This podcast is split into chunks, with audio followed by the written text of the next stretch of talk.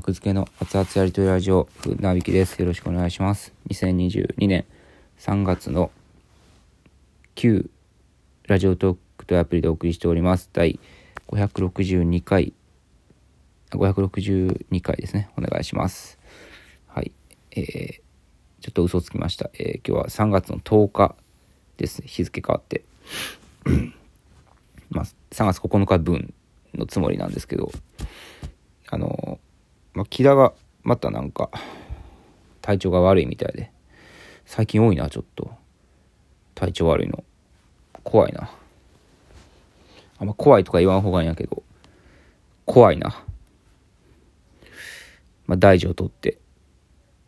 えー、ラジオトーク、あと、まあ、電話でネタ合わせの予定もあったんですけど、それもなしになって、はい。今日も一人で撮ります。なんかね、まあ別に喉痛いとか熱があるとかそういうことはないらしいんですけど、なんかしんどいらしいです。知らんけど。まああんまね、しんどいとか言わん方がいいんかもしれんけど、でもまあまあ関係ないからね。はい。寒気がするって言ってます。はい。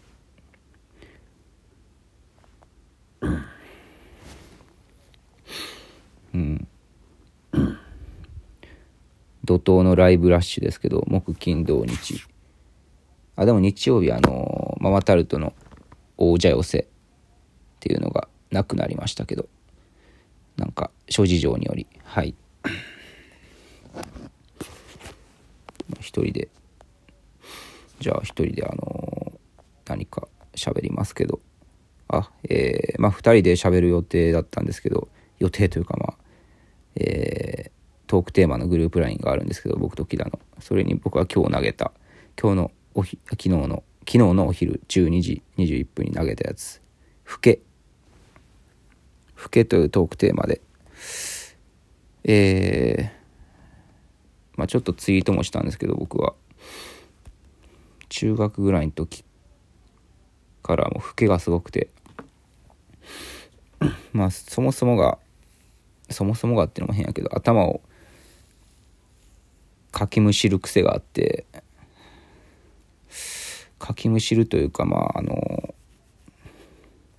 ほんまに癖で、あの前髪の前髪じゃないんですよ。あの前髪のちょっと上の方のなんていうんだろう、前頭葉みたいなところ前頭葉前髪ちょっと上のところを思いっきり左手でこうかき上げてっていうのを、かき上げを繰り返すっていう癖があるんですよね。見たことある人もいると思うんです。あのー特に共演者とかは見たことあると思うんですけど僕が左手で髪の毛の上の方をかき上げてるっていう癖、かき上げて今もしてるんですけど、かき上げてあのー、指に引っかかるんですよね、あの毛が、うん、それを、まあ、もう勢いのままちょっと引きちぎるっていう完全に自傷行為らしいんですけど、これあのまあストレスからくるやつですね。うーん、まあその時にフケはいっぱい出ますね。はいなのでお笑いの劇場とか僕のフケだらけということになるんですけど、僕のフケと抜け毛だらけなんですけど、うーん、まあそんなまあ迷惑がかかるほどはやってないと思うんですけど、黒い服とか着てたら、まあ、フケだらけになるんですよね、気がついたら、うんまあ、なるべくあんま外ではしないようにはしてるんですけどね。まあでもしてるな、普通にしてるなーって思いながらしてますね。うーん、一昨日もオーディションがあったんですけど、ちょっとオーディションで木田と喧嘩して、オーディションの前に些細なネタのことで、うん、その後とかもストレスでめっちゃ髪かき上げてっていうのを繰り返してて、もしかしたらまあ控え室一緒やった他の芸人に見られてたかもしれないですけど、めっちゃ髪かき上げてるっていうシーンをちょっと下向きながらね、めっちゃ髪かき上げるんですね。こうやってこうやってって言っても分からんけど、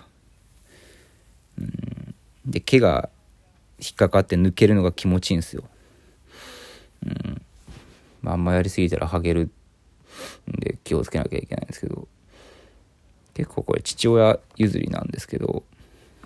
早く老けの話せやって感じですけど僕のおとんもよくやってますねこれ。でもおとんの場合は自傷行為っぽくはないですけどね、普通に癖っぽい。多分それをそれをのそれが小さい頃から目に焼き付いてるから、おとんが片手で髪の毛をこうかき上げる。僕みたいにいっぱい量があるような髪型ではないんですけどうんなんか頭をねこうやってかき上げてっていうのをよくやってるのは見ますね。はい、でフケの話ですけど、まあ、フケが出るんですよいっぱい。それで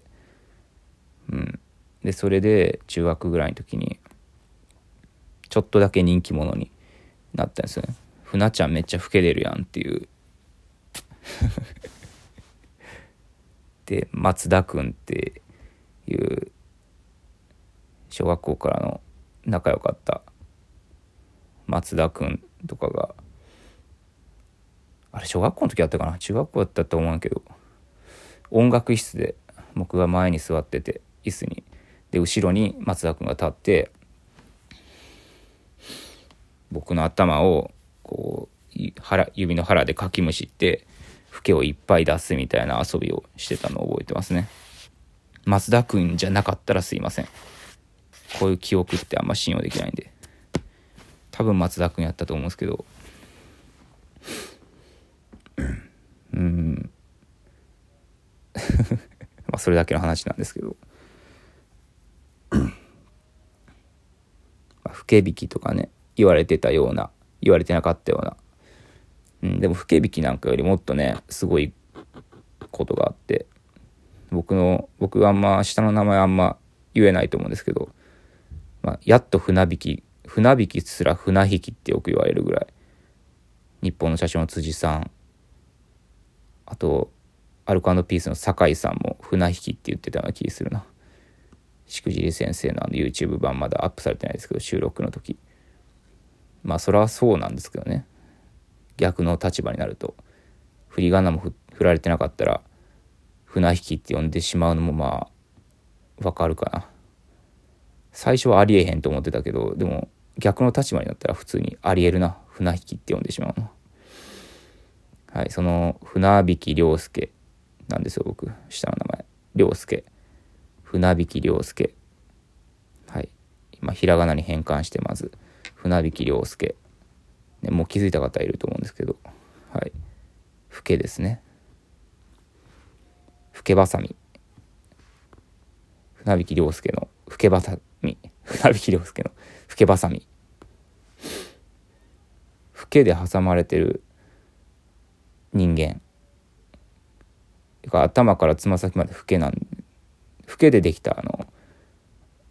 泥人形みたいなフケ人形、力太郎ってあの体の赤でできてるんです。あのおじいちゃんおばあちゃんがこう赤をねこう手でこすって体から出た赤を集めて、で赤を人形にしてそれが力太郎になったっていうのは有名な話なんですけど、うんあれ僕好きなんですよね、あのエピソード滑らない話すぎるからなあれあの桃から生まれた桃太郎、あと何があるかな、桃からなんだ桃太郎くらいか有名なのは。桃から生まれた桃太郎はちょっと滑ってますよねあれ。じゃなくてやっぱ赤から作られて、でこれ赤太郎じゃないんですよね、力太郎最初なんか違う名前やったような気がするな。ちょっと調べてみよう。僕力太郎めっちゃ好きやったな。絵本で力太郎、教科書とかにもありましたよね。力太郎力太郎の最初の部分暗唱してたんですけど、今ちょっと言えなくなったな。みどうこ太郎もいましたね。みどうこ太郎を知らんのか。みどうこ太郎を知らんのか。力太郎のあらすじ。あらすじというか全文が読みたいな。力太郎汚いで出てきた。昔々あるところにお風呂に入ったことのないおじいさんとおばあさんがいました。おじいさんとおばあさんには子供がいません。ある日のこと、おじいさんとおばあさんは初めてお風呂に入りました。すると赤の出ること出ること。あんまりたくさんの赤が溜まったので、おばあさんはこれで赤ちゃんの人形を作りました。ああ、この子は本当の人形だったらいいのに。おばあさんがそう言うと不思議なことに赤でできた人形が動き出して人間の赤ちゃんになってしまったのです。ありがたいありがたい。これは神様が授けてくださった子だ。おじいさんとおばあさん喜んでこの赤ちゃんを力太郎と名付けて、なんでやねん。なんで力太郎やねん。変な話ですよね。赤ちゃんやんね。赤でできたら赤ちゃんやん。赤ちゃんと名付けました。これが由来やったら素晴らしいですけどね。力太郎で赤ちゃんの、えー、赤ちゃんをカタカナにして、えー、あを取って力ちゃん、赤ちゃん、力ちゃん、力太郎になりましたみたいなやったらなんか納得できんけど、それでも。はい、ということで僕は、えー、フケからできた力太郎フケからできたのでフケ引きと名付けましたということで、お後がよろしい。